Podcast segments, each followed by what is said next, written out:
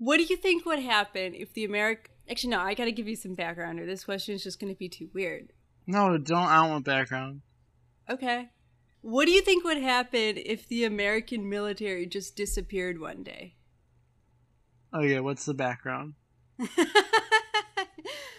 I was talking with a friend a few months ago, and we were just trying to think of things that would totally upset world order. Ever since World War II, the American Army has been just like in charge of everything, right? Like it's decided what countries exist. The world seems really stable, but that's partially because you've got this like huge military being like, don't change anything, or, you know, we're going to show up. So, just if one day magically it were to just disappear, what do you think would happen? I think that England will come help us. And then they'll make us into slaves. And then we'll form a militia. And then we'll have another revolutionary war. And then we will form a military. And then we'll take over the world. Okay, and what about like in the rest of the world? There's a lot of countries that depend on the US to exist. What's Taiwan gonna do? Or like Israel? I think Israel would just move. like physically, like they just carve themselves out of the continent. Yeah. And then they'd airlift themselves into Arizona. That's pretty much the same climate, actually. They'd probably be fine.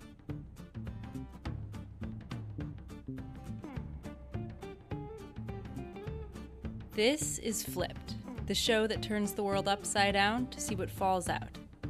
I'm Alana Strauss. I sat down with someone who might know more about the American Army than my brother and me. My name is Brad Carson. I'm a professor of public policy at the University of Virginia's Batten School of Leadership and Public Policy. I was in the U.S. Congress from the state of Oklahoma, a Democrat, and then I served in the Obama Defense Department, first as Undersecretary of the Army, and then later as the acting Undersecretary of Defense. What would happen if just one day magically the American army disappeared? Well, catastrophe would ensue. The reason we don't have piracy on the high seas is largely because of the US Navy. When the Somali pirates got big, it was the US Navy that interdicted them and stopped them. Right? When they took people hostage, it was the Navy SEALs that swooped in to kill the hostage takers. When you have terrorists you know, working to develop camps in Africa or the Hindu Kush, right? It's the U.S. military that stops in to prevent them. When other countries are thinking about maybe an arms race, or maybe we'll develop our own indigenous capabilities, maybe even develop nuclear weapons. The reason they don't is because the U.S. says, no, we will take care of you. And we recognize that those kind of so called security competitions where you know Japan develops nuclear weapons, so China ups its arsenal, and then Japan does more, and then South Korea gets in the act. That these things are really dangerous and destabilizing, and can actually lead to war. And so, right, the protection that the U.S. offers is a way to dampen that potential conflict. We see this in the Middle East, where if Iran develops nuclear weapons, it's thought that Saudi Arabia might develop them. Well, we protect Saudi Arabia, and so, right, that keeps them from developing nuclear weapons and causing this whole cycle to develop. So it sounds like one consequence of this could be a ton more countries developing nuclear weapons. Nuclear weapons, as well as their own conventional forces. Are there any particular wars you would imagine breaking out?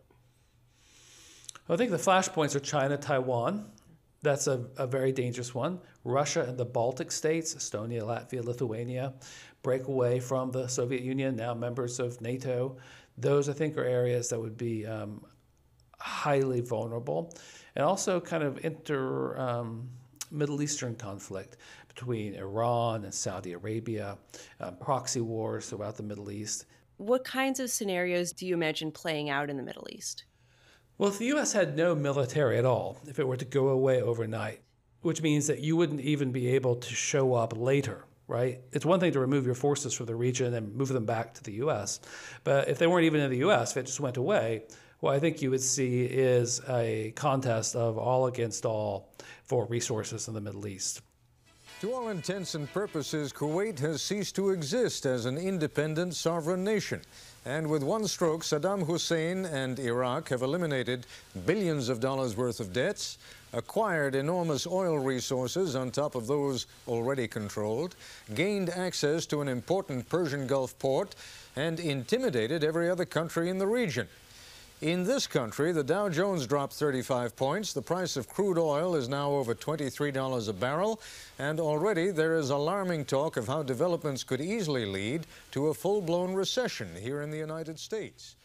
It is difficult to find anyone with a. Imagine that Saddam Hussein had been able to take over Kuwait, right? He might have threatened the eastern oil fields of Saudi Arabia, which are right there on the Iraqi Kuwait border. And if he were to say dominate world oil, and Saddam Hussein could, you know, raise oil prices in the U.S. to ten dollars a gallon overnight. Um, right, he could control elections in the U.S. Who was going to be president and who was not. He'd be one of the most powerful people in all the world.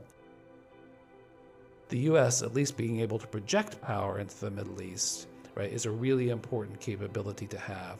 And if we lost that, I think you would see a lot of these regimes there um, engaged in a lot more aggressive behavior to try to control the most precious resource in the world, which is oil.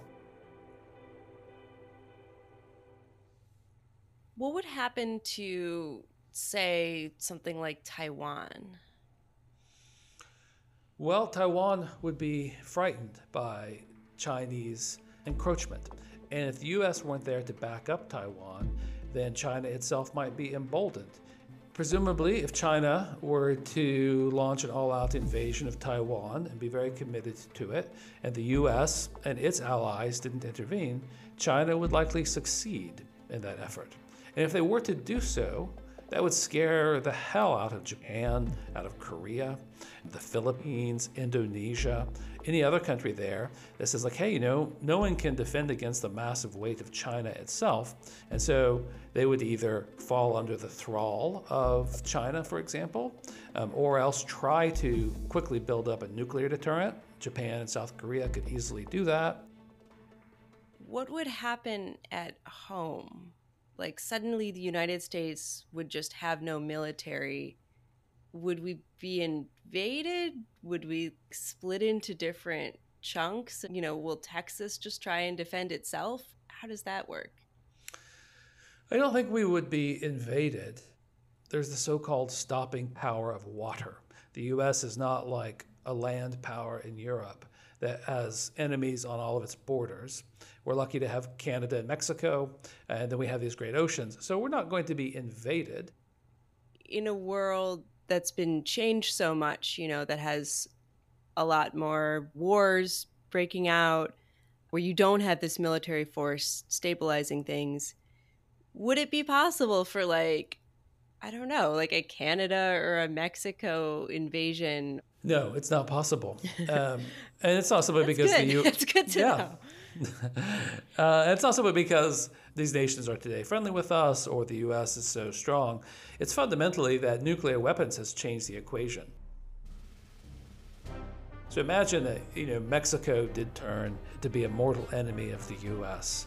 as opposed to the kind of frenemy they could be sometimes today, and that they had the military might to occupy Washington D.C. and topple the regime.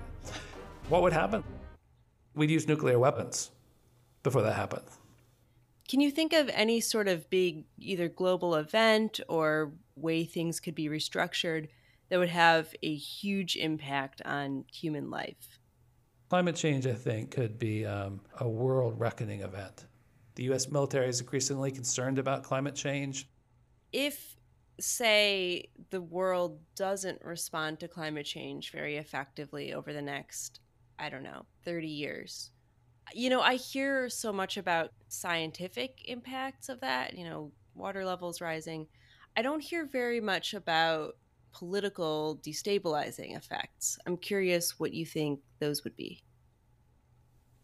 Well, I think those political effects are equally important. I mean, what causes political instability in the world? Well, a major driver of that is rising food prices, where people can no longer afford, say, to buy bread. Well, what affects food prices? Well, weather, resources, petroleum products go into fertilizers that allow us to feed the world. And when you don't have these kinds of things, you have political instability. So you know, there are some people who even look at the beginning of the Syrian civil war as caused by that spike in food prices in like 2007, 2008. And that led to unrest. They've been waiting for hours under the scorching sun, but the promise of food is worth the effort for these farmers in the village of Wasya in eastern Syria. This was the river that made the land here so fertile. Then, over the past two decades, it slowly started to dry up. Now, all what's left is some arid land and mud puddles. And in turn, right, that unrest in a globalized world doesn't stay confined within its borders. It spreads out. And so soon you have Syrian refugees in Germany or Sweden. And this causes political turmoil and anti immigrant sentiment rises. And you have kind of white nationalist responses.